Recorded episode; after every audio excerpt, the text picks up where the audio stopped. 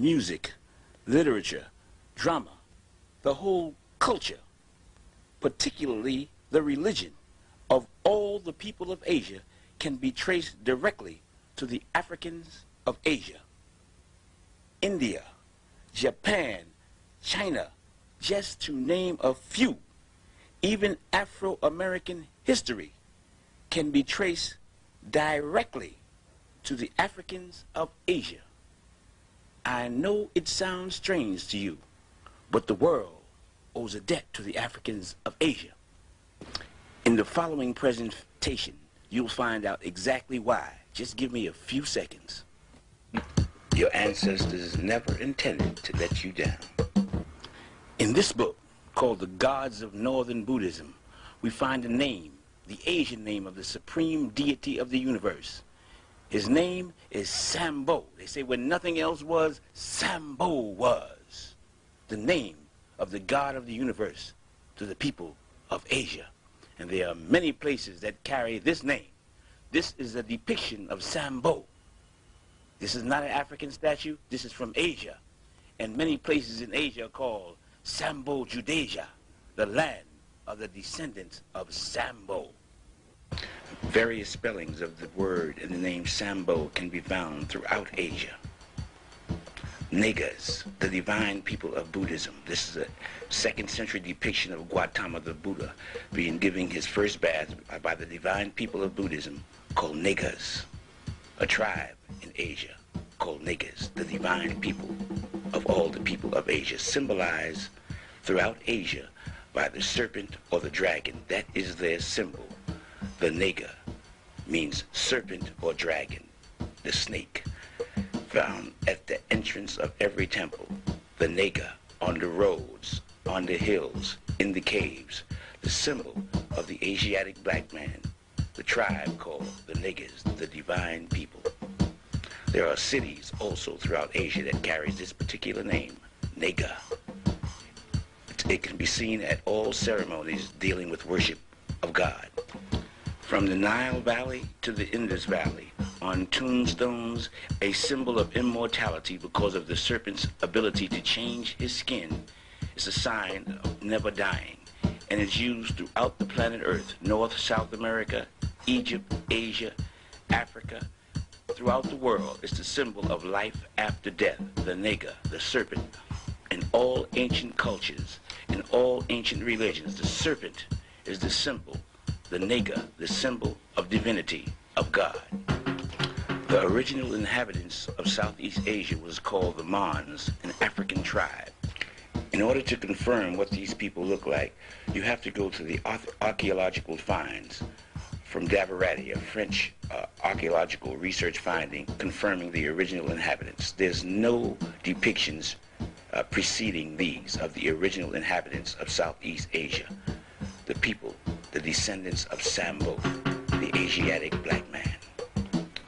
The seven serpents or seven rays or the nagas surrounding his head represent the cosmic forces that afford him protection. He is a divine representation of cosmic forces, and those seven serpents represent his divine mission. He does not come of his own. He's a manifestation of the cosmos. The serpents or the naga represent cosmic forces which is at his command which represent him as a divinity. He is the manifestation of the universe. That is the symbol of those serpents you see surrounding his head. In essence, the seven serpents are cosmological, dealing with astrology, astrological representations of those forces of the cosmos that he represents. He is a universal monarch, a universal king which he manifests and he shows evidence of. The black man of Asia, the original inhabitants of Asia. He is a human being of flesh and blood. He comes as a teacher, as a manifestation of God. His teachings are called the Dhamma. He is called the Buddha, the intelligent one, the one who has achieved intelligence or the genie, the conqueror. He comes to explain the laws of the universe. He comes to confirm that there is, in fact, life after death. When the Buddha appears, he appears as a preacher, and he preaches the Dharma, that existence is a continual cycle of death and rebirth, and that each person's position and well-being in life is determined by his or her behavior in their previous lives. For example, good deeds may lead to rebirth as a wise and wealthy person or as a being in heaven. And a person's evil deed could lead to rebirth as a poor and sickly person or even rebirth in hell. He preaches that you reap what you sow. A Buddha also teaches that it's possible to break out of this cycle and gain a kind of perfect peace and happiness by practicing righteousness. They are manifestations of God. According to their prophecies, they promise to prove and make manifest through a Buddha or a Jina life after death before the end of this century. How can you teach a people to know God if he himself does not know God? If you try teaching a Christian that God is also a human being or manifests himself in the form of a human being or makes himself known through a human being, they will say that you're crazy, that you don't believe in God. Meanwhile, they admit that he's a mystery God who is unknown. They teach not to make any likenesses of him, yet they adorn their walls and churches with pictures, images, statues like human beings. They also say he is a spirit that cannot be seen. They cannot see him, yet they believe in him. In order to remove all doubt, the Buddha, the enlightened one, the intelligent one, the genie, the conqueror, decided to make manifest to the world irrefutable evidence. They wanted to prove to a people in the future the manifestation of God, that God manifests himself through human beings, through men. Now prophecy is irrefutable. A prophecy is a written confirmation of what will happen at a future date. These people, the black people of Asia, predicted or prophesied what they would do 2,500 years into the future. The prophecy states that he would send something from the past and join it with something from the future. Something from the material world and join it with something from the spiritual world. The union of both the past and the future worlds, and the spiritual and the material worlds, would be contained in the revelation of a secret mystic diagram called the Mandala of two parts. This is a depiction of the future Buddha who would make this manifest at a point before the end of this century. Now the scriptures of the world have all prophesied at the end of the age, which we are now entering, the age of Aquarius, we shall see the revelation of that which is secret and the emergence into the light of day of that which has hitherto been concealed and veiled.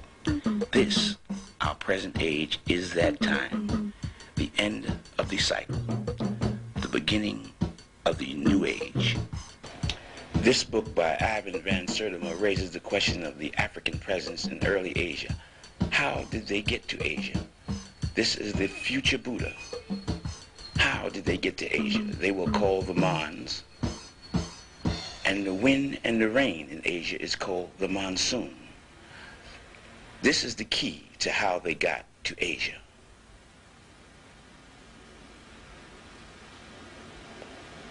The monsoon wind in April blows from the southwest, and in October it blows from the northeast. The monsoon wind blows from Africa to Asia, and from Asia back to Africa.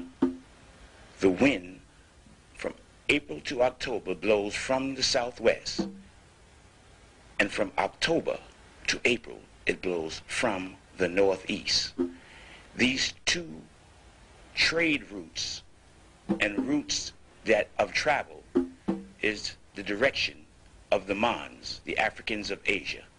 They went from Africa to Asia and from Asia to Africa and they were called the Mons, like the monsoon. Africa was called Hither India, which India, here I am, come hither, come here where I am. And they would get on the ocean and get in the wind. This is where the phrase get in the wind come from, from your previous life. The Africans of Asia got to Asia by getting in the wind. This is confirmed from the first century. The Greeks knew how they got to Asia, the wafting sailors. They call it the divine ship of salvation. The Mons, when they would arrive in Asia and when they would leave Asia. The Japanese badge of, of nobility is called a Mon. The monsoon, the monastery, Mani, is identified with the black man of Asia. And the largest statues on the planet Earth located in Asia are depictions of the Buddha, the black man, the Jina. His hair confirms who he is. This is the largest statue in China and the largest statue on earth depicting the black man. The oldest and largest manifestations of God, like this image of the Buddha in Thailand and Southeast Asia, are representations of the black Africans of Asia. There are no other statues or monuments of antiquity that precede them. They manifest themselves on earth and prove life after death. This from Ceylon or Sri Lanka, showing the Buddha, thousands of years old. They are the largest statues on earth, represent representing the black people of Asia, or the black man of Asia, the one who comes back from the dead to prove immortality.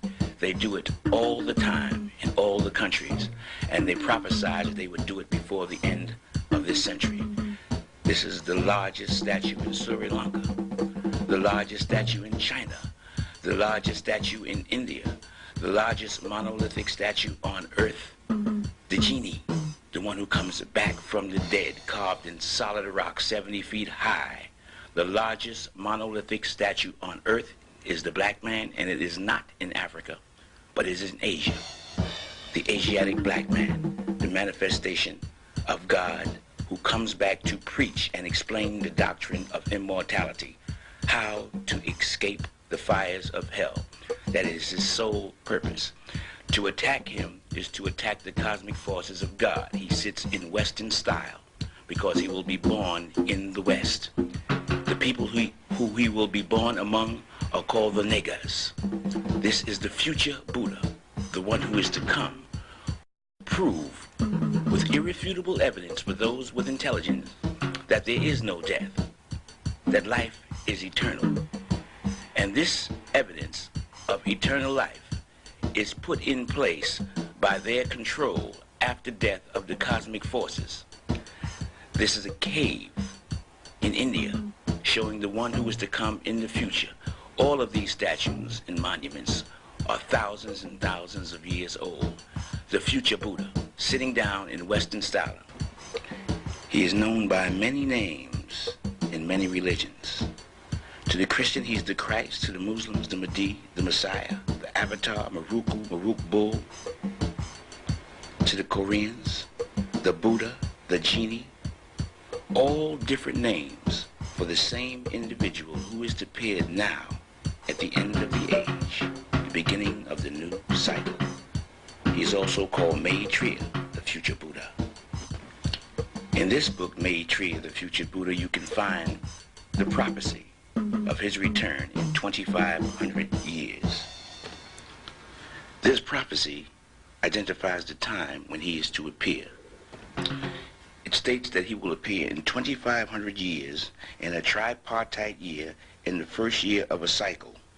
He will descend to be reborn, and he will produce a city of silver by transformation. He will change a city which will serve as evidence of who he is. He must produce a city by transformation. The Buddha was born in 560 BC and died in 480 BC. He received enlightenment at the age of 35, which is 525 BC. This prophecy had to have been made between 525 BC and 480 BC. If you project 2,500 years into the future, it'll come between 1975 and the year 2020. 30, 60, and 90 are tripartite years. 1930 and 1960 is gone. The only tripartite year left is 1990. The first year of a cycle is 1991.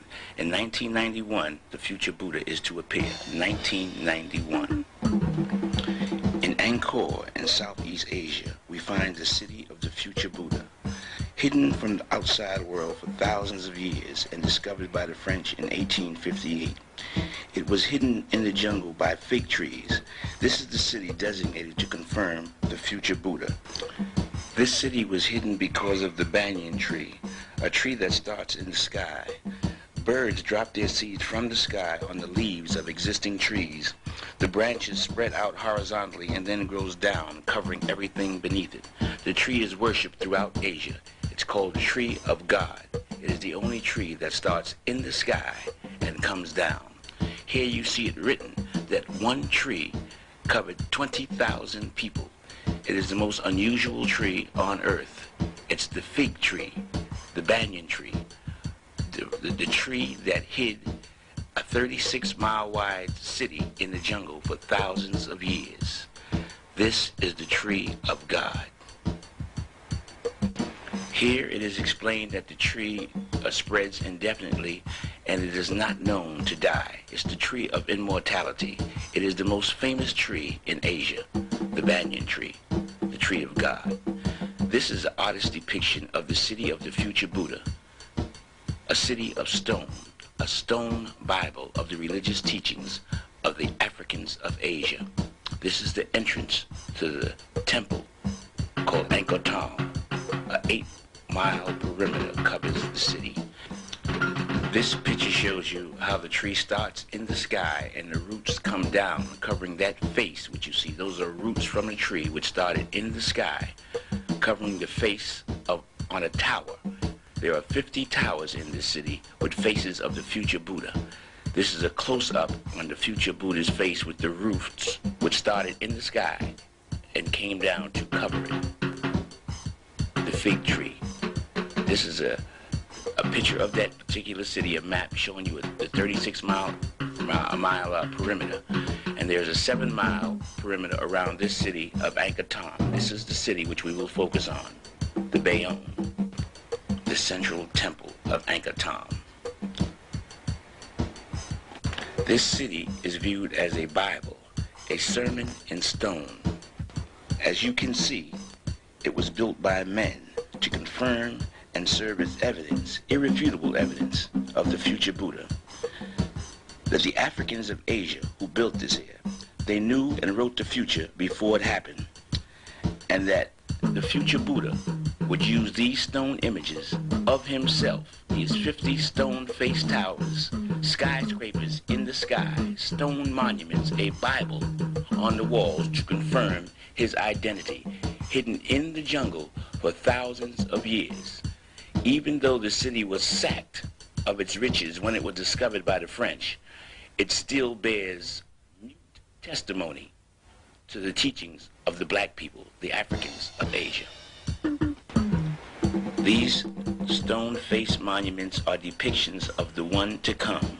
There are 50 towers telling you that this one, the future Buddha, who you see here, would be in a tower the 50 towers representing the 50 states of the United States before they were ever discovered. The lions on the outside also bear testimony since there are no lions in Asia. The lions came from Africa. These are African lions. This map shows you all the animals of Asia. The lion is not an indigenous animal, the tiger is.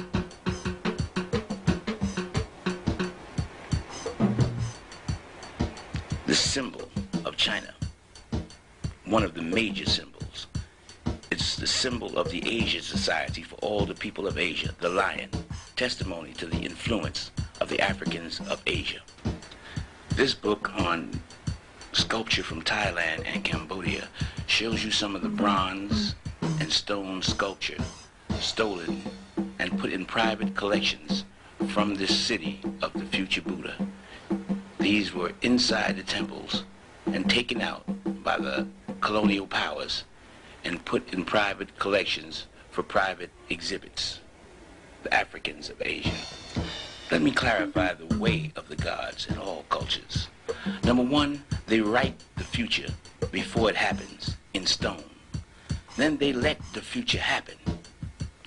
Then they send one back from the dead who explains it and reveals that which they wrote. This constitutes the execution of judgment. Now, this shows you that there are, in fact, 50 states in the United States, and there were 50 towers in this city. The future Buddha is to appear in a tower in the United States on the seventh terrace. There are seven levels above his head. That's the esoteric teaching. On the walls of this is the story of the people whom this individual, the future Buddha, would appear among. Here we show the Europeans coming in to Africa.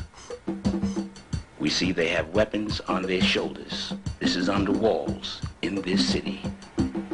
We see the African with his bow and arrow going to meet the European on the field of battle.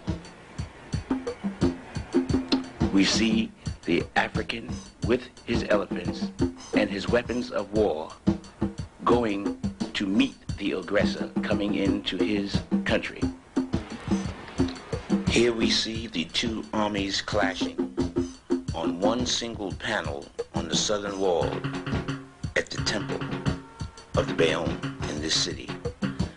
The African army on the left, the European army on the right, and they clash in the center of this stone carving of the European invasion of Africa as the Europeans load the African arms to the bottom of the ship and take off to America, onward to America The middle passage where the Africans are thrown overboard, the entire history or book of revelation or unveiling is shown in this city of the kidnapping of Africans from Africa. This city is a book of revelation, an apocalypse in stone. It is discovered by the one they call Maruk, Maruk Bul, the future Buddha. He discovers and unveils the true meaning of this city. This is in the religious teachings of the people of Asia. He uses a city carved in stone, the true book of Revelation, the Apocalypse, the book of Revelation, which will be discovered and explained. And we will now take you to the true history of the United States of America and their slaves to identify the truth carved in stone thousands of years before it happens about these people the Africans of America. This document, this is the true document of the slave trade from Great Britain or the British House of Commons. It consists of certified eyewitness reports of the satanic atrocities of slavery. The fact that it was a conspiracy is evident by the pattern of punishment and the systematic step-by-step method in which it was applied for over 400 years. It is an orgy in the infliction of pain, the infliction of pain on innocent people with eyewitness step-by-step reports on what they was supposed to do and what they intended to do to these people who they identified in their document as injured humanity. They meant to injure these people, and this was their intent. They referred to them as injured humanity. Christians did this to the children of Africa. The science that was used on these innocent people were based on universal cosmic laws, as you see here. There are laws that are above all man-made laws. They're the laws of the gods. They're the laws of the universe, and they govern all humanity. The two laws which we will focus on right now is called the law of karma, the law of cause and effect, and the law of polarity, the relationships between opposites. Both of these laws pervade all things in the universe, and this was the focus of the slave trade. We all know about crack. If a woman takes crack, we now know that that same addiction will be born into her babies. Crack addiction in the mother is born into the child. This natural law, the law of rebirth, the law of karma, the law of cause and effect, was used on the slave in a corrupted method, in a corrupted manner. The primary objective was to induce the fear of God into the slave. Fear is associated with God. If you fear someone, that person in your subconscious is viewed as God. And fear is something that you always have the expectation of once it's induced in you. So the, the primary objective to get the re desired results would be the creation of a race of people that would worship the European race subconsciously as God. That's the objective. Pain and fear, the infliction of which would cause the slave subconsciously to worship the European as God. And this was the tools that they would use, the tools of instruction, their, their, their kit for a step-by-step -step infliction of pain on the innocent slave so that the slave's children would eventually worship the European as God in their subconscious but never consciously know what they were doing. This is one of the greatest or the greatest crime ever committed by human beings, so-called human being, against human beings. The infliction of fear and terror babies for hundreds of years and images, false images of God put before the babies to worship so a race of people can be falsely worshiped as God. The slave masters used science they knew that if they could put fear in the minds of the slave, that slave, children of those slaves, would be reborn with that fear in them. And that fear would affect what they see and what they hear. This was science used on the slave. If they put those images and affected the mind, it would affect what they see, what they hear, and exactly what they do. It was a science of the mind that was used on the slave. Images, the Bible, and the illiterate. Images are the Bible of those without education. You read the Bible, but the images are collected in your mind, and the images stay in your mind, but what you read may go away. This is carved on the walls in this city thousands of years ago by the black man of Asia to tell the story of the apocalypse a book that would be revealed by this individual whose name you will find out in a short while. He is the future Buddha, the one who unveils the book of Revelation in a stone city, bringing the past and the future together. Now that we understand the science used to get the desired results of the false worship of the European as God by a group of slaves and their descendants, forever and ever, if possible, now, let's continue with the story. Once again, on the stone walls, we see African and the Europeans in combat, fighting to prevent their people from going into slavery. To confirm this is an African people, on the right you see the djembe, a very popular African drum, and on the left you see the African talking drum, not the European, not the Asian, but the African talking drum carved on the walls to show that this was an African people who were carried off as captives. Here it is on one panel with three levels. The war that took place in Africa thousands of years before it happened, carved in stone, bearing mute testimony to what really happened. Here is how the European artist of that time interpreted that event with his pen. The same event in the British Commonwealth, testifying to what they said that they did at that time to the black man. Here, the testimony from a, from a rock in this hidden city tells exactly what happened, which was known by the gods. A testimony in silence from a stone, from a paper, in the British House of Commons. I just interpret what they said that they did with their pen. Here, the slaves are shuttled out in small boats to the mothership. The artist depiction at that time with their pen, interpreting what the mothership looked like. The ship that brought the slaves from Africa to America is now interpreted by the rock of Southeast Asia. This is from Borobudur. Salvation is the same ship that comes to pick up the slave and the same ship that brought the slave into slavery, packed like sardines, according to the pen of this European who knew what he saw. He saw the slaves, according to this pen from this artist of European extraction, being packed into the ships in the bottom of the ship. This is what they say they did. The stone now speaks.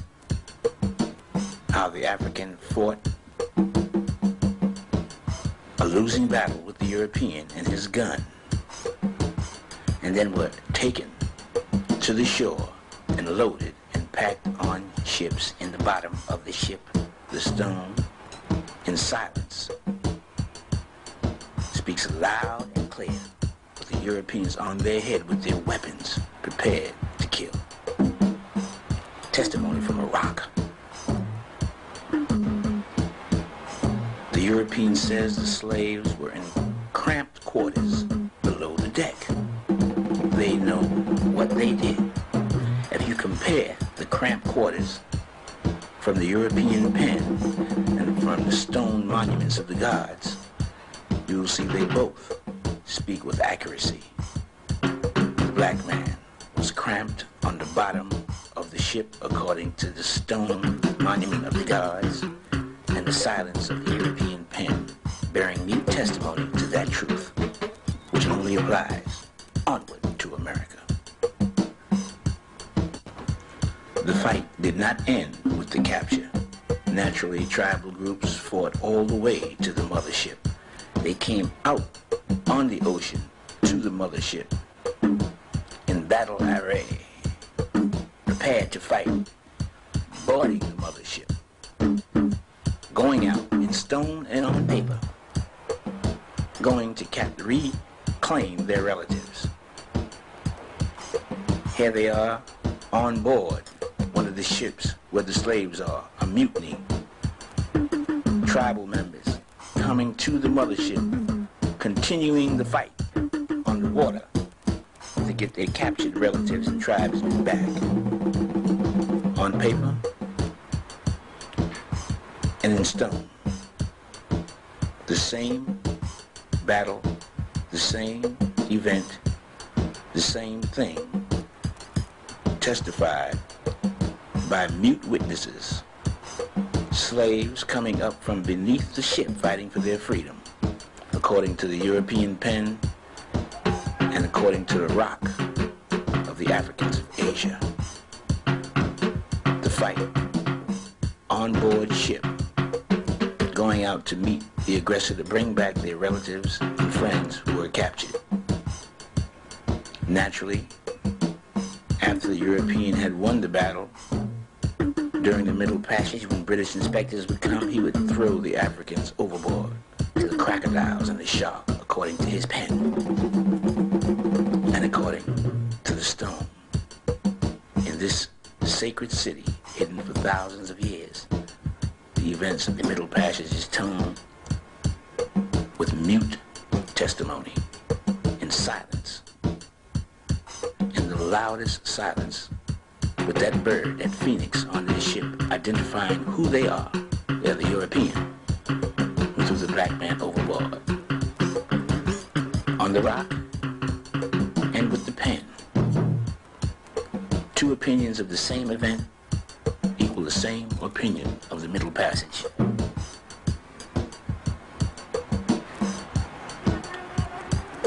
Naturally, the crocodiles had their feast on the black man, where many, many millions died during the Middle Passage, according to both history books.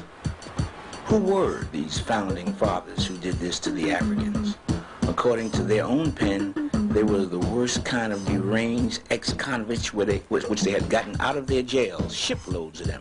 Mass murderers, satanic worshippers, the worst deranged minds they could find. And their leader, this is his logo, Sir John Hawkins. This was his symbol. The chief slave master, the chief slave driver, the chief slave capture. This was his symbol, according to him. And this is according to the Africans of Asia in stone. Both tales. Two people of the same story, reaching the same conclusion. One thousands of years before and one thousands of years after, bearing testimony to the wisdom and knowledge the black man of Asia. Another story that was going on at the time was the mass murder of the American Indian, destruction of him, his civilization, his family, his tribal organization, and his people for absolutely no reason at all, according to their pen, but greed.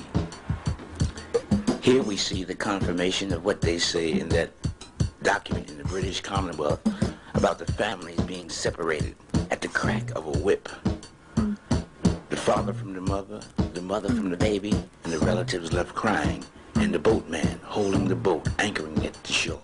European art speaks in silence, and so the stones of that sacred city that was buried in the jungle, showing the boatman on the left, the Africans being prepared to be taken off the boat at the crack of a whip.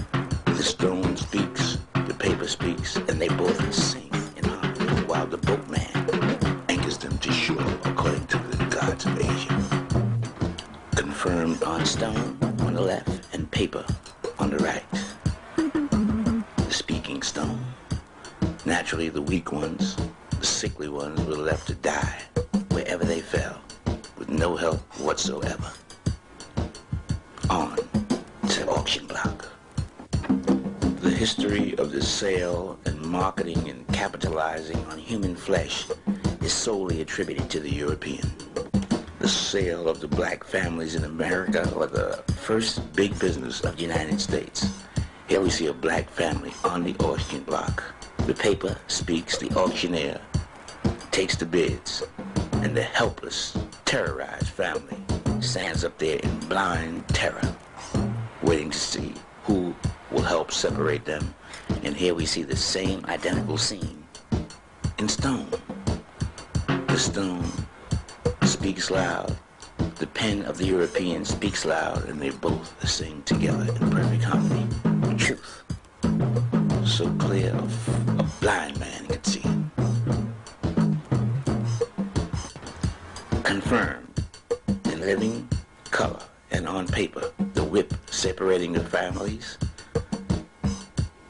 the families being branded particularly the woman, to identify who her new owner was. Not her husband, but the European slave trader.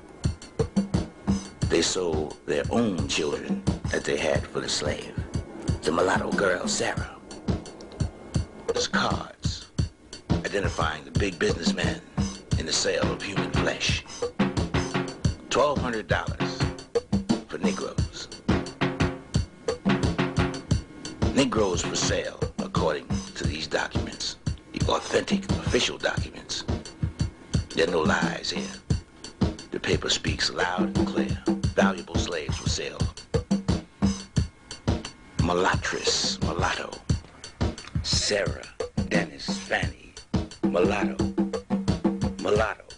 Blacks, mulattoes, creoles. What kind of man is this that sells his own babies and anybody else's babies? Good God Almighty.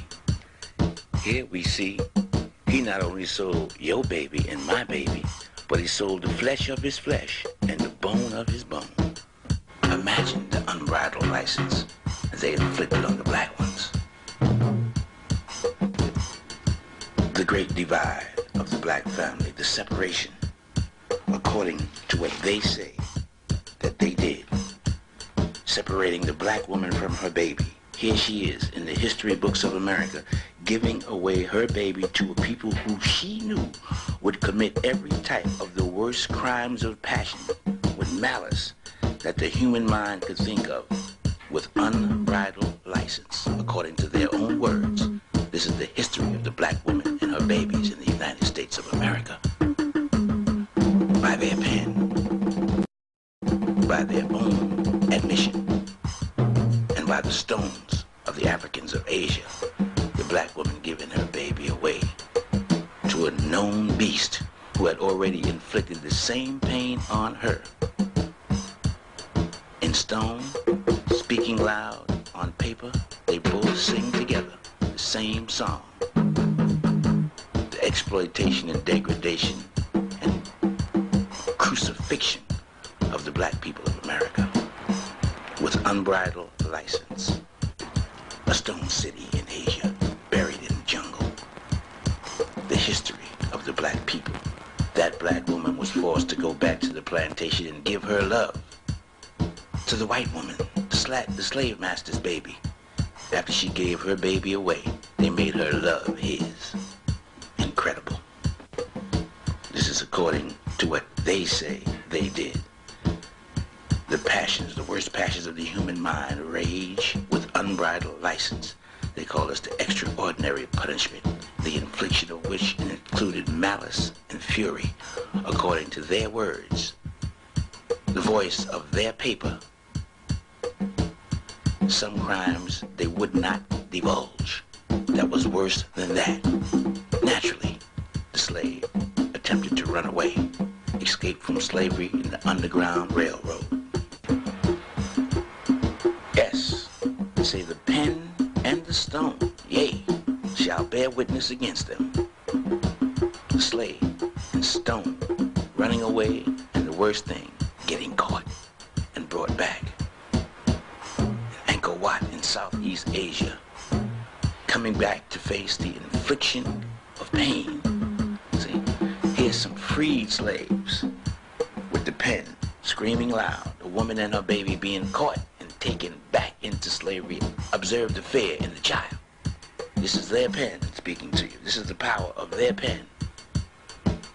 In stone, the slaves being caught, who ran away, brought back and thrown down through a lower hell for lower punishment, being beaten, their tongues being pulled out, hung from trees, savagely beaten with bats, sticks, knives. They had 50 pound bricks, according to what they wrote, that they would crush them with. They would throw them in hot uh, sugarcane oil. They would pour hot lead on them. This is what they say they did in this document, and here it is, screaming from a stone, bearing mute witness to what they say that they did, confirming that. Here it is right here, on paper. You see, they would put 50 pound, 70 pound weights around their necks and crush them. Why? They tried to avoid pain. Here they are with the weights and the two Africans under the weights, the Afro-Americans being crushed. Let them stay there in pain. What manner of people is this? What kind of people is this? Here's a woman who knew she had to go back to slavery. She said, no, sir. She jumped out the window, confirming the effect of the slave master in inducing fear. Here's the meaning of fear in the dictionary. Let the wife see that she may fear the husband. Let her see the pain inflicted on her husband. He maketh pen speak. The pen bears witness against him. Notice the entire family, the entire plantation looking on. The woman, the husband, as they beat the slaves. The babies, the wife, the family. This was the objective, to inflict fear in the entire race. To put the fear of God in the entire race. They never did it without witnesses.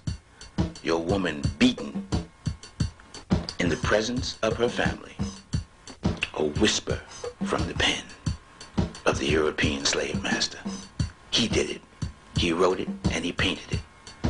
The runaway slave took all the pain. One of the primary objectives is to force the black woman to know that her new man was the white man, so he branded her.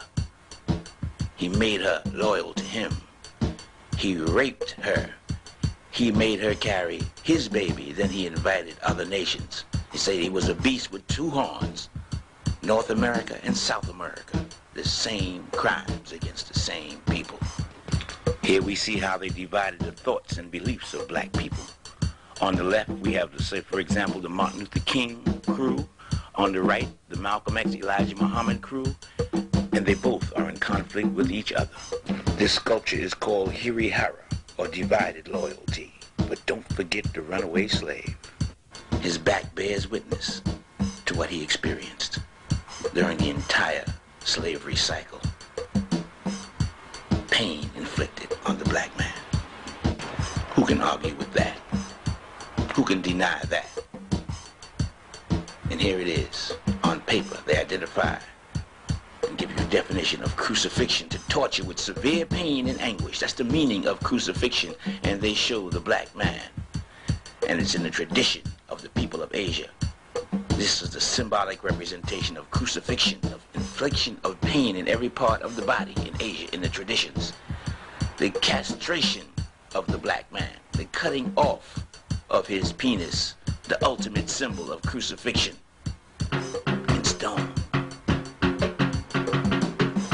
voice from the stone of Southeast Asia showed the black man in the uh, position of the cross with his penis castrated, the man below him with a knife, with pins throughout his body showing the severe pain. Him and the black woman were forced to suffer.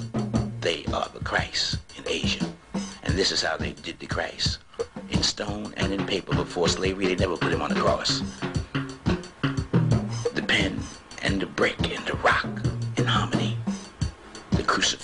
Christ. This is the true identity of Christ. Black people know very little about this, or nothing at all. It's them that they should be worshiping themselves, and here it is. The pregnant women, they were singled out the Mayflower Madam pimped them, made them sell and prostitute their body on ships, and beat them half to death when they didn't bring back enough money. The Mayflower Madam, the white female. This is where the Mayflower Madam came from.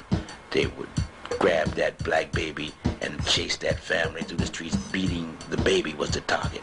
To inflict fear in the mother made that fear reborn in the baby while they both watched the father hung according to their art from their hands, their pen, speaking loud and clear, attacking foster homes with little black orphanage babies and beating them to death, kicking them, robbing them, raping them, beating them, hanging them. To your babies, they did this according to their pen, according to their hands and what they say, their art, their artists. This is a true depiction of what they say they did. Who are you to argue with this? Who the hell are you arguing with? The science that the European knew was that if he inflicted fear in your babies, that fear would be reborn in their babies. So he inflicted fear in the woman and the children by hanging the father in their presence. So that fear, according to the law of rebirth, according to the law of karma, would be reborn in their babies. So they attacked homes with orphanages with little girls and stoned and beat them and raped them and killed them in front of each other so the word of fear could spread, the fear of God. False God, the white man. That's the law. The law. Law. No one can evade the law of cause and effect. Evil deed, evil consequence. If crack is taken by a woman, that crack baby will be born and have the same addiction. It's the law of rebirth. It's the law of cause and effect. The baby is reborn with fear if fear is inflicted with the mother. It just has to be rekindled by an event in the life of that child. Look at these freed slaves and look at the fear in their eyes, even though there's no one there to harm them. It's reborn in their faces. The fear is reborn in the woman and in her babies by law. The law of karma, the law of cause and effect, and these were the tools used to do it. If a slave wanted to eat, they would put this mask on his head to keep him from eating. They would starve him. And those hooks around his neck would catch in the trees if he tried to run away. So if you wanted to eat, they would starve you. The tool on your right is to force feed you. So if you wanted to starve yourself to death, they would feed you. So if you wanted to live, they would make you die. And if you wanted to die, they would make you live. Think about what kind of people you were dealing with, especially consider the fact that you committed no crime. No crime, except that you wanted, it was a people who they wanted you to worship them. So this is what they did. The woman and the man. The European woman and the European man would kidnap slaves and sell them back. Colored people, kidnappers, slave catchers for money. Snatch your baby from under your bed and sell him. That's why they call it the crucifixion in stone. Speaking loud when you understand the handwriting of the gods. This is what they did. It's the only way to show it. They shot your husbands when they was in the water swimming, according to their art and their pen, speaking to you. They beat the old man, 89 years old, 80 or 90 years old, who could not defend himself. They beat him to the ground in front of his kids. They shot the, the son in front of his family. This is their pen. This book tells you much of that, a hundred years of lynching, telling you more than 5,000 newspaper paper articles on black people who was lynched, a colored woman hanged in Oklahoma. This is just telling you some of the stories. Negro youth mutilated for kissing white girl. They chopped off his penis and kept it for a souvenir. That's what they did. Negroes taken from jail and riddled with bullets. The black man, the black woman, the black child. Nobody was safe. 24 hour a day. Souvenirs. See, for the Negro's anatomy, they cut off his penis, his hands, his legs, and sold them as prizes, trophies is lynched by orderly mobs suspecting of killing a cow who they favored over the human being. A mule thief is hung who they favored over the black man. They would kill you for stealing chickens and hang you in South Carolina. This is just the last hundred years. Imagine what took place 300 years earlier.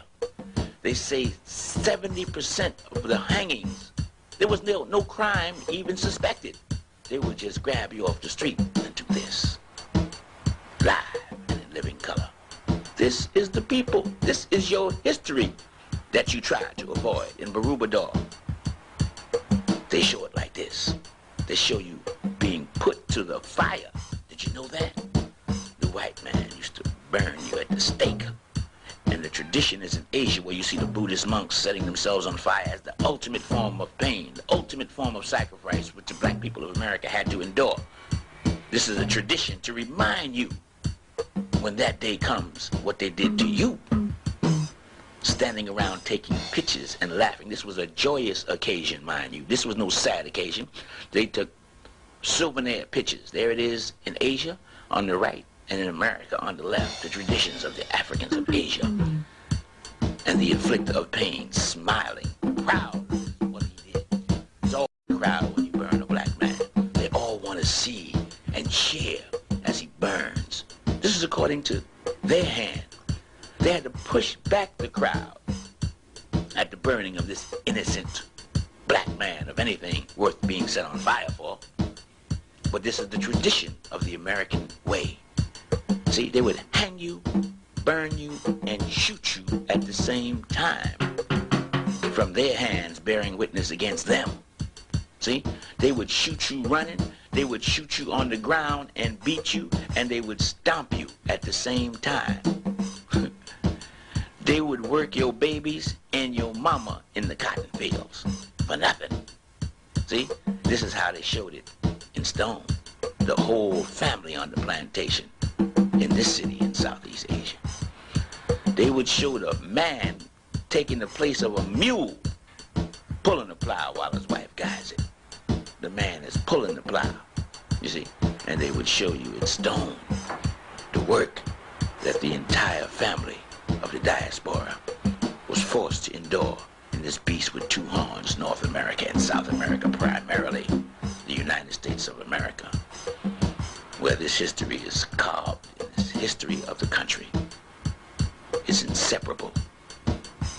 No free labor for 400 years in stone the rock, the Nestorian stone. The rock shall speak, yea, he shall make the rock speak while you work played, you were beaten. You lived in fear. Here it is. Yea, the rock shall speak to them. Rock shall tell the story. Yeah, in silence, the rock screams out. Yeah, they hung us from trees. Who else has a history like this? And you want to call it a lie. You want to call the handwriting of God a lie. You didn't know, did you? Yes, you did. You tried to forget. Once again, this was a festive occasion. They would take pictures and show it to their babies and their family how they killed the nigger for nothing and saved the guy. Even the governor would commend them in Augusta, Georgia for the, the lynching well done or the burning well done, teaching the niggers the fear that their forefathers put in the Constitution. They had to keep fear. Here's a Rodney King. A hundred years ago, here it is kicking and stomping this black man to death. Or damn near dead. This is what they did.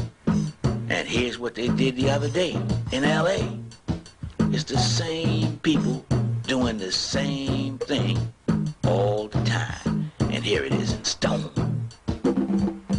Hollering at you. Yeah, he gonna make the stone speak. Understand the esoteric teachings. The secret teachings They catch the slaves and they inflict the pain. They inflict the fear of God in them, which they refer to as the crucifixion. Fear is something you live with all the time. Once it's inflicted on you and they made it their business to continue it. The crucifixion of the Christ. The infliction of pain, the suffering of the Christ. If you really want to know what who these people were, here's what they ate. They ate the whole hog, as you see them putting the whole hog in, in, in the pot there. That means they ate hog maw, hog head, and hog jaw. They ate pig feet, pig ears, and pig knuckles, chitlins, fat back, ham hocks, pork chops, pork skins. They ate everything pork. They ate the whole hog. Who else fits this description? They even ate pork and beans. There's your beans. Pork and beans, y'all. Testify against them. That's what they did. You're the only people on the planet who eat that much pig. The whole hog. The law of attraction is another name for the law of polarity. It involves sex, magnetism, radiation, lotus, color, chemical affinity, and various other things. But this law identifies the effects of the wicked treatment that the black people received how it affected the association, form building, adaptation of life form, and group unity. The first effect is that it subconsciously made them worship the white image or the white face or that which is close to whiteness. The brain is like a computer. It interprets and translates that which is fed into it from the eyes and the ears and other senses. Through the use of the science of fear, the African American brain was conditioned and pre-programmed to process information negatively. Subconsciously, it was taught to do what the European told it to do. And through the use of fear and lies, they achieved their objective in the subliminal worship by the African American of the white man in his image.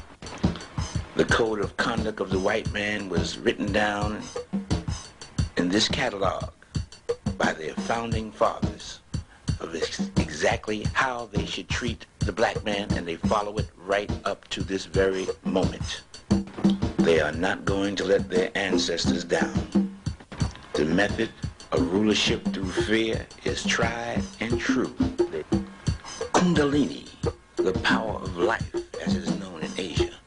It's one of the forces of nature, and it's viewed as a female energy that lays dormant or asleep at the base of the spine and through a special practice of what they refer to as Kundalini Yoga, this female energy, symbolized as a naga or a serpent, can be awakened, you see, and it generates that power within the human being or within the male of the species that is necessary for spiritual development, which is known as union with God. The slave master, using fear, stole the African American's natural female energy. He is now una unable to express himself spiritually, symbolized here by the genie, the conqueror, because he cannot awaken his spiritual energy within himself and achieve that union with God. Once the Kundalini is awakened, awakened is considered to be the highest spiritual advancement symbolized here by the genie or genius who can awaken his own kundalini power, the fear of death. This is the book the master gave the slave. Death put limitations on you. You set patterns in your life. At 40 years old, I'll do this. At 60 years old, I'll do that. And then I'll die. You limit your life. You limit your achievement by the belief in death. And they show you that only the Christ comes back from the death. This is what they gave to the slave, a belief in limitations on the mind. He was taught that Christ died for his sins. The African American has been tricked into believing that he can commit any crime, murder included, and that if he only asks the Lord for forgiveness, he will automatically be forgiven. Let me give you the real truth. The Lord heareth not the prayers of the wicked. The Lord heareth not the prayers of the wicked. There is no man living or that ever lived who can violate the laws of nature with impunity. It's only your deeds that save you. Your good deeds must equal your bad deeds. You reap what you sow. You pay for what you do. You pay, not Jesus Christ. Nobody can pay for your sins but you.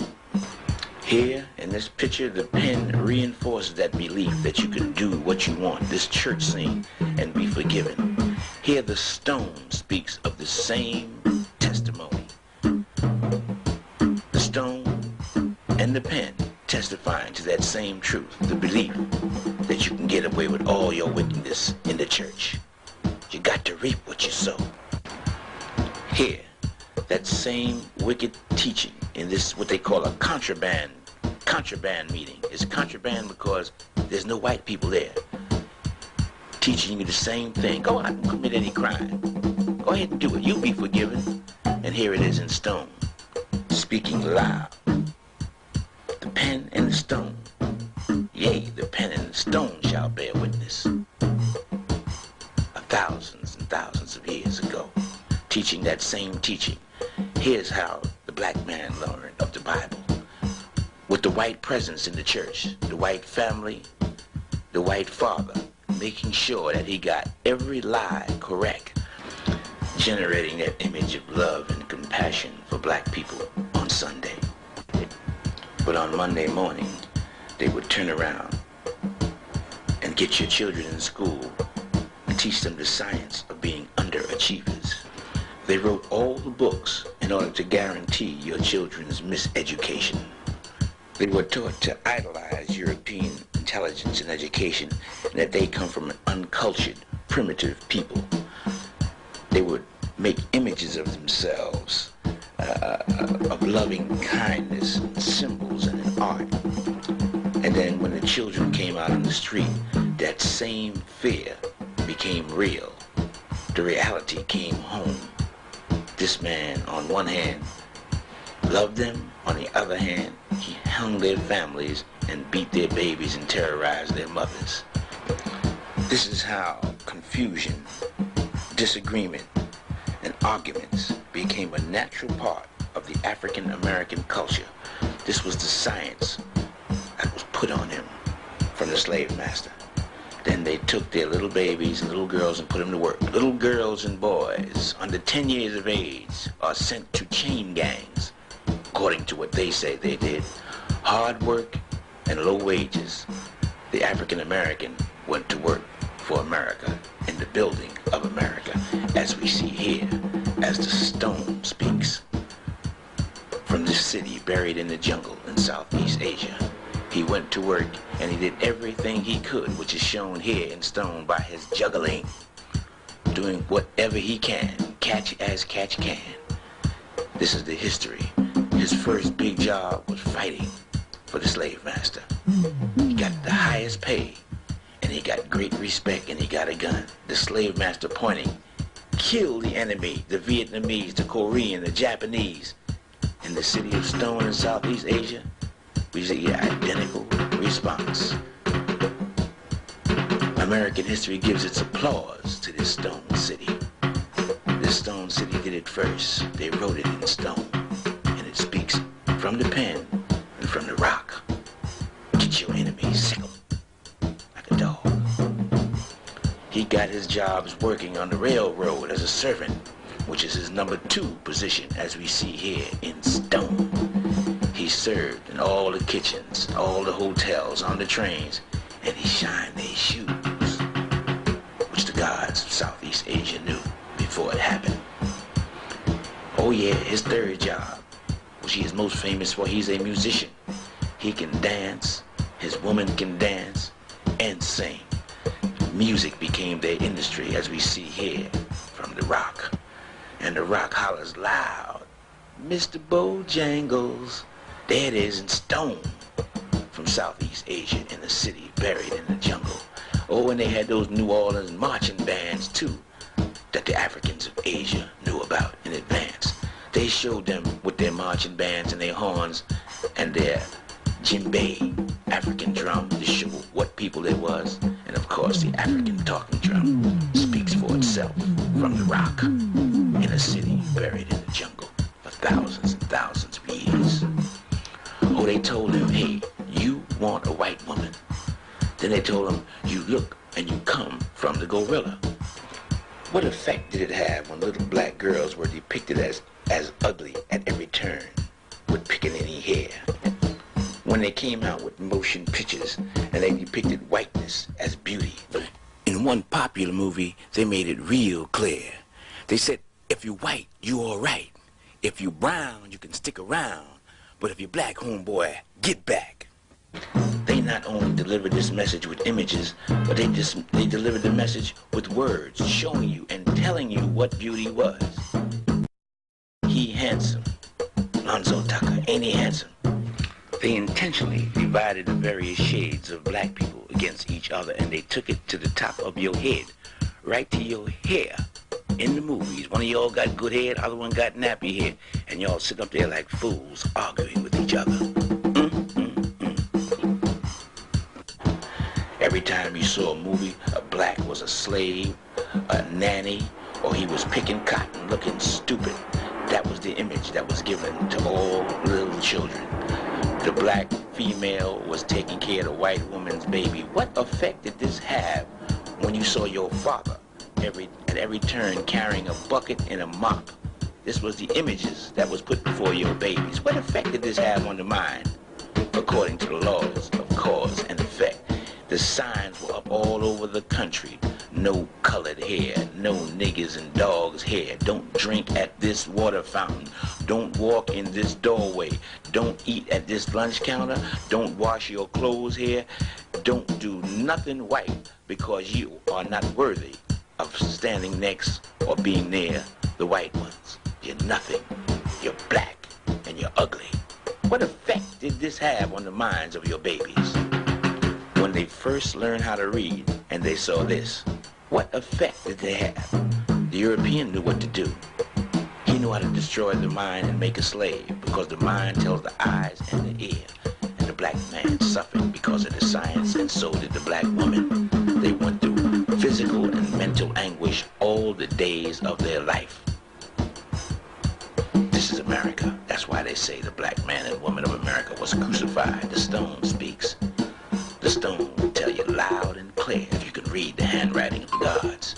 They crucified the black man and woman of America in every way, externally and internally.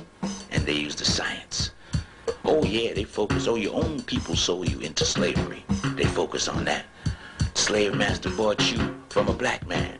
They made the black man beat you according to their document so that you would be, wouldn't be mad at the slave master. You'd be mad at the man with the whip. They had a specific mode of beating slaves. They would have two blacks hold them in the front, one black hold them in the back, and, and another black beat him under the instructions of the white man. The slave who is receiving this beating is angry at the blacks who are beating him. This is reborn. This is what they did intentionally to make you hate each other, and this is reborn and it's depicted here, the effects. These are not two gladiators. This is brother against brother in stone. Notice they look exactly alike. This is what the gods of Asia were telling you. The effects were brother against brother, which is in our culture.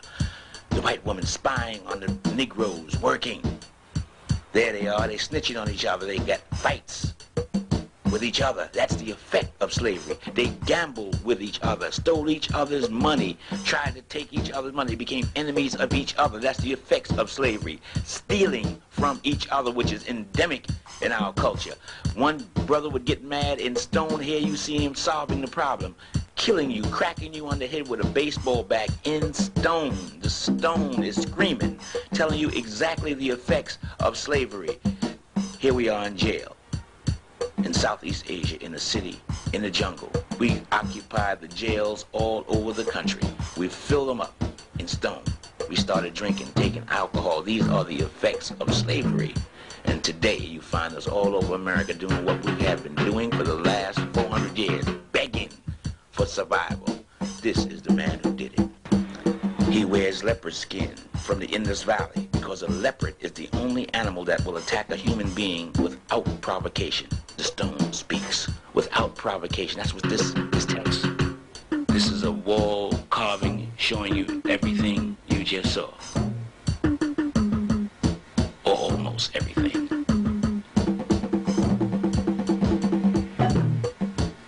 Bearing mute witness to the history of that people and the Buddha who would appear in one of the 50 towers at that time, at the end of the cycle, at the end of the age, to confirm life after death and divine intervention. This is the way of the Africans of Asia. They let you do it, and then they show you in a book of stone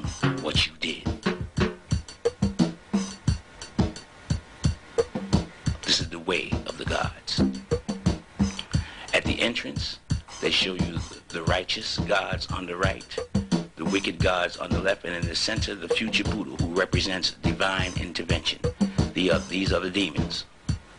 The previous uh, illustration showed you the gods, and they're holding a serpent.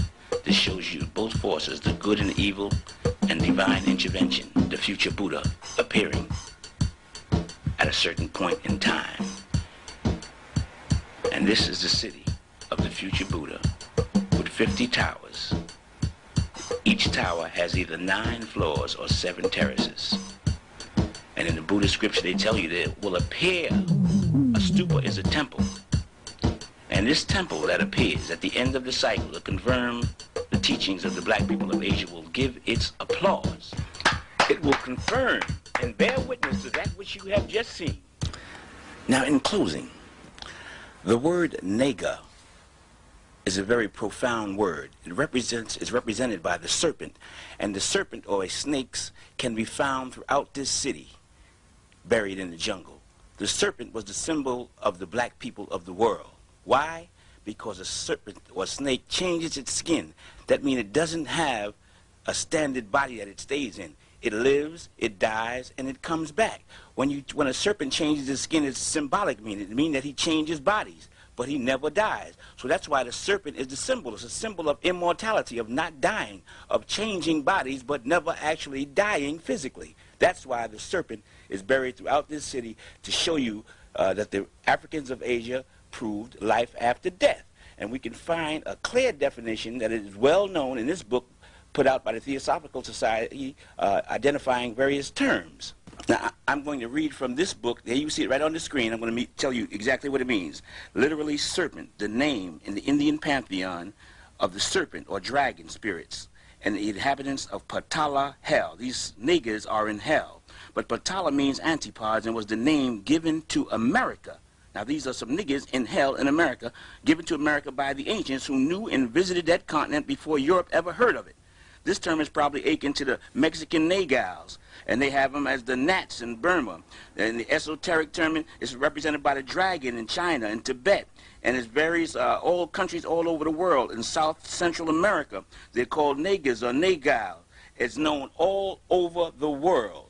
It's widespread. It's associated with cosmic forces, with celestial gods, with the constellations, with astrology.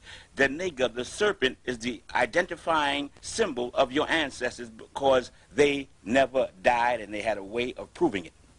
All you have to do is look at the ancient ruins all over the world, the ancient temples, the ancient symbols of divinity from China to, to, to, to, to any place you go right here is the wisdom. They were identified with wisdom and with death and rebirth and resurrection. They were uh, identified with the resurrection of the dead, of proving life after death. That's why the serpent is uh, uh, changes its skin, and it was the symbol that your ancestors live, die, and come back. And you could go to North, Central, or South America before the uh, uh, uh conquistadors came. These were the pyramid temples with the serpent, the nigger outside now. Step pyramids, the same principles used all over the world, you will find all over the world, and the serpent is present in each one of them.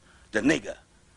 In all ancient traditions, in Asia, the nigger sits on a serpent, symbolized by the black man, the Africans of Asia, seven cosmic forces protecting him. In Asia, and you will find the same principal teachings in ancient Egypt if the Egyptologists would just evaluate this for a minute, they see it's the same people doing the same thing. Now the question arises, why does an immortal savior type figure arise among the Negro? And that is because the Negro doesn't realize this, but he has been conditioned to go to hell. He and most people on the planet Earth has been conditioned through Hellenism to go to hell. Black people must understand that 4,000 years ago, the slave master, was slave master was busy falsifying the religious teachings of the people of Asia. He single-handedly rewrote the entire Hindu religion of 1 billion people of India, and he handed distorted teachings to all the people of Asia. As uh, late as 2,000 years ago, they stepped up their religious brainwashing of the people of the earth. They went from Europe through Asia and back. They carved the path of death, destruction, by establishing a false teaching throughout the world, which still stands today. Hellenism, perpetrated by Alexander the Great.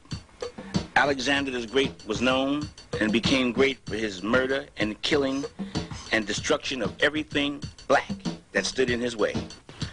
He burned and looted all that was in his path without earth-moving equipment, he tore down the, the, the, the great multi-storied religious structures spoken about in Deuteronomy and Kings as high places, built by the original man, the Asiatic black man, which showed nine floors and seven terraces.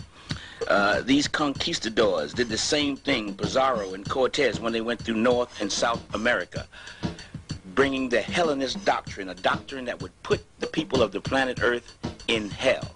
This is what Alexander the Great is famous for, for murdering and killing and establishing a false religious doctrine throughout the earth to put the people of the planet Earth in hell. They burned and looted all the religious scriptures that was in their way. Their primary objective was to destroy all religious teachings and to establish a false teaching that would send all future generations to hell. To hell with them, of course. This was the primary objective of the Hellenists. They knew they were going to hell, so therefore they set up a system of murder and killing to hide the teachings of God so that everyone on earth would go to hell with them. And the Negro, the American Negro, is their number one symbol. He took the brunt of all the false teachings of the enemies of God. It's hard to believe, but it's true. Their objective to send the people of the planet Earth to hell. The Negro is supposed to lead the way. This document shows that Alexander the Great ran clean through Asia Minor. Alexandria, Egypt is named after Alexander the Great. He messed up and destroyed the true teachings of the Buddhist books, the Pali Buddhism. He set up a semi-Hellenistic culture throughout northwest India.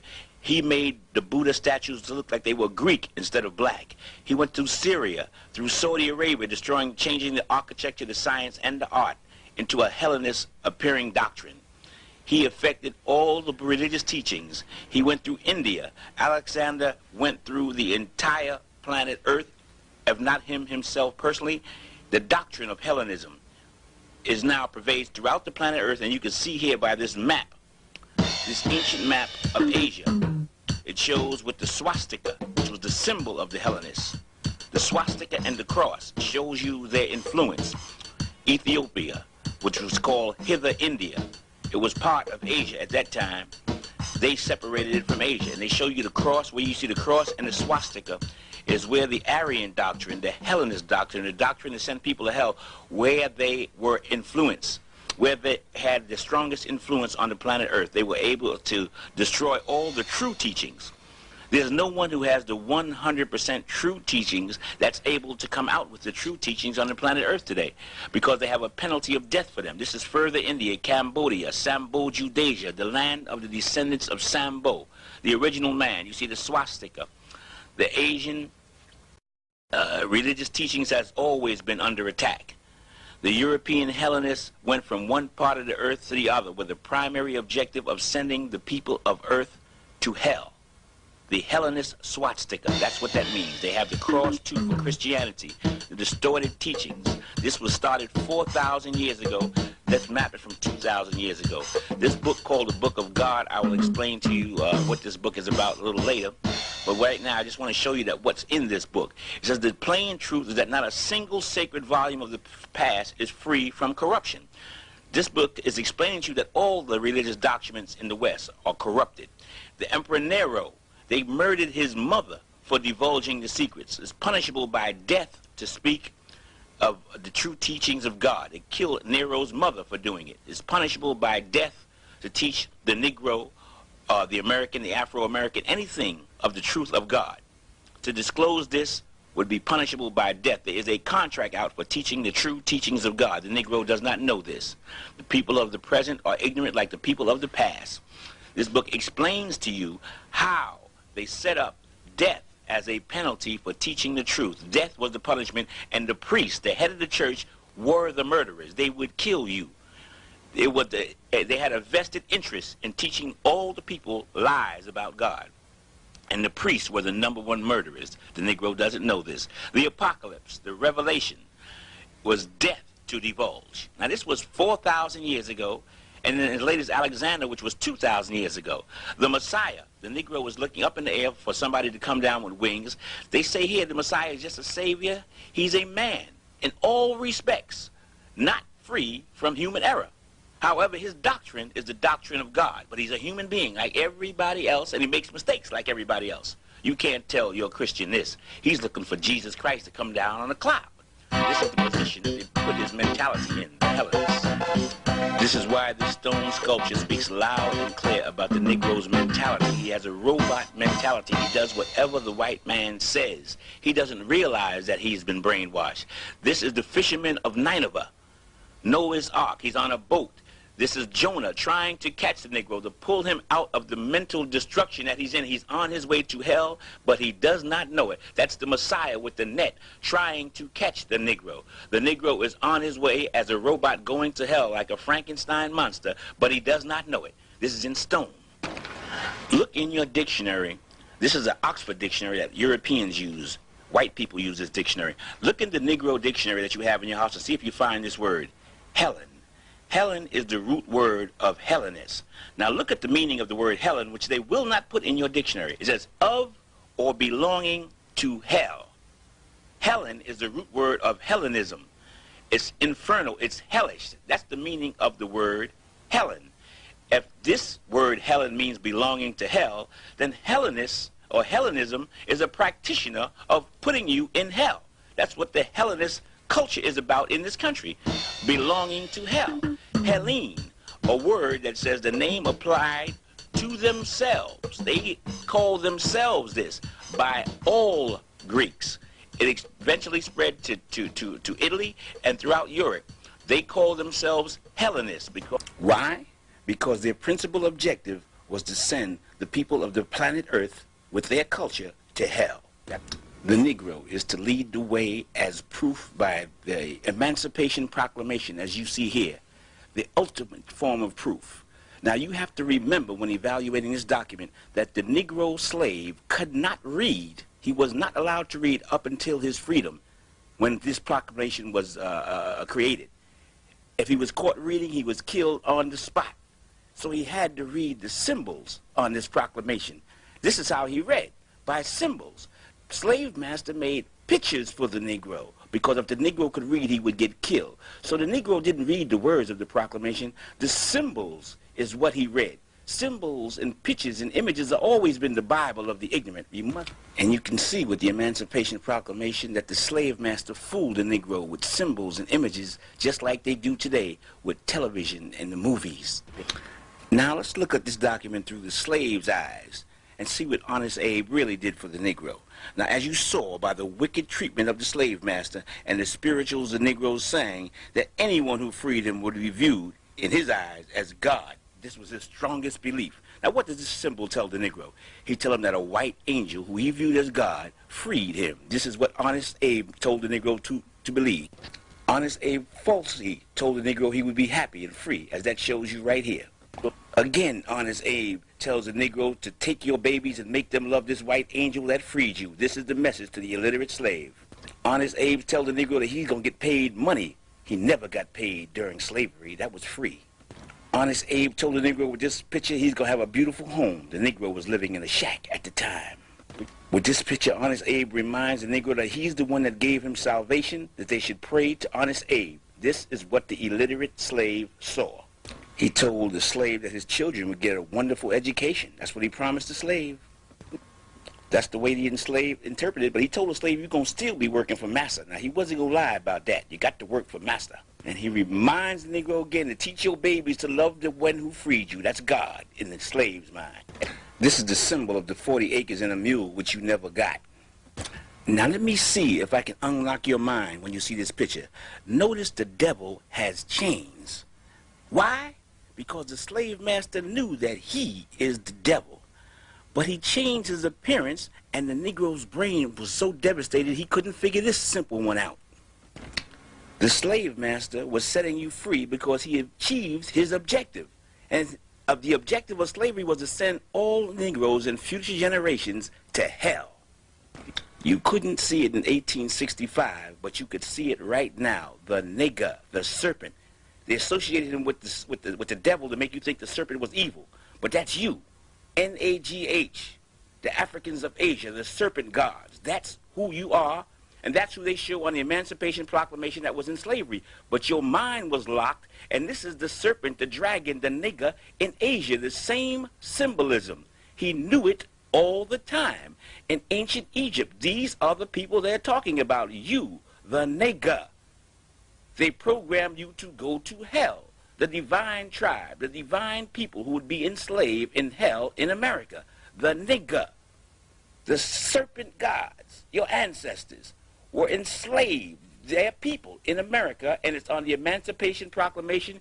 You couldn't read it in 1865, but you can see it right now. Look at it. A 1993 slave could read this one.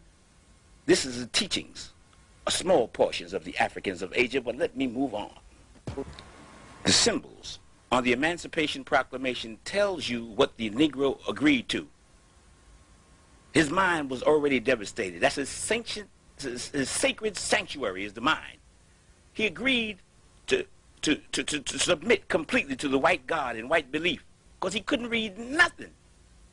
Nothing here could he read. So he agreed to go to hell unknowingly by following this image symbolism that's on the Emancipation Proclamation. The slave didn't know it, but he made a pact with the devil to go to hell. More than 4,000 years after the truth has been devoured, here comes the Negro on his way to hell, and he is not walking, homeboy, he's jogging. In order to stop him from going to hell, his ancestors now intervene. They intervene by sending the future Buddha or a future human being among their own kind who is enlightened. They refer to him in Asia as the Buddha. This is the way his ancestors intervened to awaken him to that which the slave master has done to him, which he does not know. And this one who comes teaches him the truth. That's why they call the Buddha the liberator of the niggers. The liberator. This is in this book, The Gods of Northern Buddhism. They call the Buddha as liberator of the serpents. See, he comes to liberate, to give salvation, liberator of the niggers. Powerful king of the niggers. The Buddha appears to liberate you, to save you from going to hell. This is why they say the Buddha is the liberator of the niggers. Once again, the liberator of the niggers. They were bred to attack Buddha when he appears to do something beneficial for black people. That was the breeding of the nigger during slavery. So since the Negro wants to attack, I want to show you the way of the gods. He's been conditioned to attack. First, they write the future again. Then they let the future happen. Then they send back one from the dead who explains it to you. And then they execute judgment. They put the wicked in a lake of fire. The attackers go into a lake of fire. They punish the wicked. Now here's a temple, one of the greatest religious monuments on earth that sits between four volcanoes in Indonesia. It's called Borobudur. And Borobudur has a secret I wish to explain to the attacking people, those who like to attack the one who brings the truth. This temple shows the same story of the Negro, but they show it in more graphic detail. Here's the Negro on Friday night chilling with his woman, smoking reefers, cocaine. The facial expression shows the dope, the dope mass. They write it in stone thousands of years before it happened. And then they show it to you, smoking joints, taking dope, smoking crack, all in stone in Asia, in Borobudur. Here they are on Friday night, high, chilling with their woman, clapping their hands, jamming, doing the latest dance, and playing their saxophone, written in stone thousands of years before it happened. Could this be a Chinese, a Japanese, or a Mexican? No, home slice. This is the black man of America with his saxophone, and the identifying location is the ghetto, and it's Friday night. Make no mistake about it. They knew you before you knew yourself. But the objective is to show you that you are not to attack anyone who brings you truth. Here they show the future Buddha in this same temple being attacked, not for doing anything wrong, except for speaking the truth of the history of the black people of America.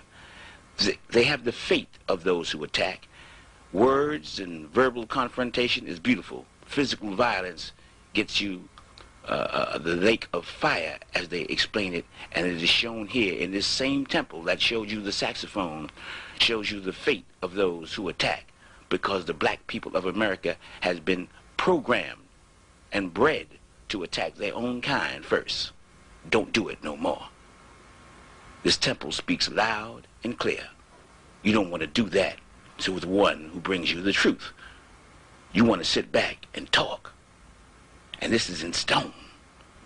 Also, in Tibet, they show you that same stone punishment in the sacred mandala. This is Mahakala, the god of pain. And it shows you how they punish those who attack.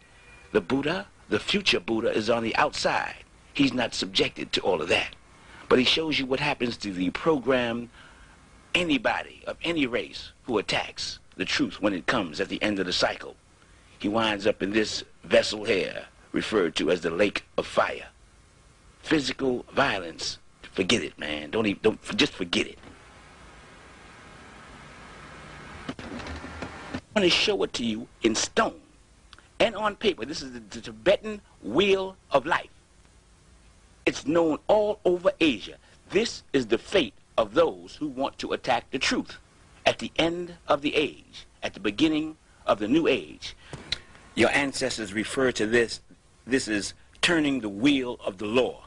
And the name of the one who comes back to turn the wheel of the law is called Nigga Jr. or Nigga Juna.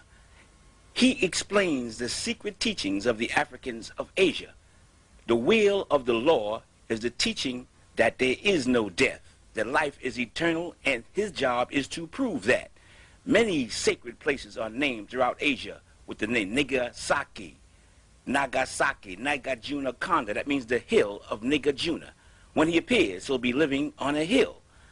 He'll be across from an island like Manhattan, living in a tower, which they refer to as a monastery.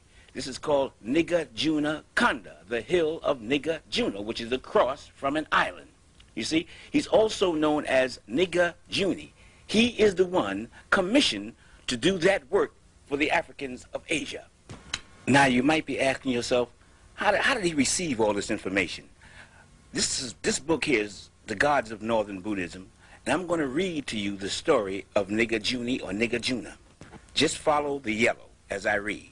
It says he received the treatise on which he expounded and developed the Mahayana school from the serpent gods, the niggas, and that the nigger king himself revealed to Nagarjuna the holy text in the dragon palace under the sea. That's like America. They further claimed that Gautama Buddha, the Buddha, had given this tr treatise called the Prajna Paramita to the niggers to guard until such a time, it's a specific time now, as the world should become sufficiently enlightened to understand its transcendent wisdom. And that the niggers, after converting this individual, Nagarjuna, to Buddhism, handed over to him their precious treasure. Now let's take a look at what the precious treasure is. It's on the bottom line. They said they handed over to him their precious treasure. The precious treasure is the evidence and the proof of life after death. That's the bottom line. They refer to this as their precious treasure because it's the only thing that God wants to hear at this point in time. It's the only thing in the world that they preach. Praying, stomping, testify means nothing. It's the teaching of life after death, and this is God's gift to the Negro. God has decided to give this to the Negro to make the Negro his appointed people. And you see in sacred temple of Borobudur, the only thing that the Buddha images do there is preach this precious treasure, the proof of eternal life. In this nine-floor uh, greatest religious monument on earth, the top three floors show the bell, for whom the bell tolls. Now let me tell you what the bell means in all the religions of the earth. The bell is a symbol of the connection between God and man in all religions, as you see here, in every nook and cranny, in all the little windows you see, and this particular uh, pictorial diagram of Borobudur, you see the Buddha in the bell preaching the law. This is a side view, and this is another side view pictorial diagram, show all the Buddha images preaching the law. This is the precious treasure. This is the only thing they want to hear at the end of the cycle, is the law, the law of God. And this is the Bell Pyramid. In the Buddhist scriptures, the Saddharma Bhattarika, they call it the lotus of the true law. This is the true law of God. It's the only thing that gets you out of hell at this time. There are more than 500 images of the Buddha. This is inside the bell. Inside each bell, the Buddha preaches the law. The symbol of the bell also means that the God is calling you to obedience, to bear witness to the divine law, to bear witness to God. That's what this bell means. The ringing of the bell is saying, hey, get down on your knees and pray. This is the last one. This is the big one. It's the only thing that the gods want to hear at this time. Here we see the Buddha, a symbolism of the Buddha preaching this precious treasure, the proof of eternal life, and the Buddhists from thousands of years ago in all worlds and every universe get up and bear witness. At the end of the cycle, the living and the dead, the souls bear witness to this teaching of this precious treasure, the law. The preaching of this law is the only thing that gets you out of hell. They say it is the fruit of meritorious action, just the remembering, teaching, and explaining it to others so they can understand it. They say that any place that you preach this should be worshipped as a shrine. They say the value of this is incomparable. There's nothing to compare with preaching this law at the end of the cycle. They say that this preaching is of incomparable measure. You can't, the mind cannot conceive how much this is worth. You could give a billion trillion dollars away to the poor, wouldn't be worth an inch of this law. This is the only way to get out. They say if you receive it, write it down, memorize it, teach it to others so they can understand it, it's incomparable. They call it the diamond sutra, the thunderbolt, the vajra, the manifestation of God. The thunderbolt, the diamond sutra.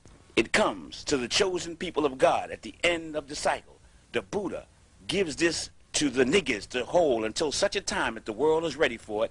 The niggers give this religious teaching to Nagarjuna, and Nagarjuna turns it over to the black people of America, the Negro. What does that mean? That means that the black people of America are the ones chosen by God to provide to the world the proof of the resurrection of the dead. What? But I don't want to confuse the Negro because his brain might lock on this one. But the resurrection of the dead is also the execution of judgment. Only the Christ can execute judgment on his return. Now let the Negro follow me one more time. He has been chosen by God to show to the world the resurrection of the dead. Now Jesus Christ, let's look at the meaning here. The word Jesus means Savior. The word Christ means anointed. So Jesus Christ just means anointed Savior. It's a title for the Messiah.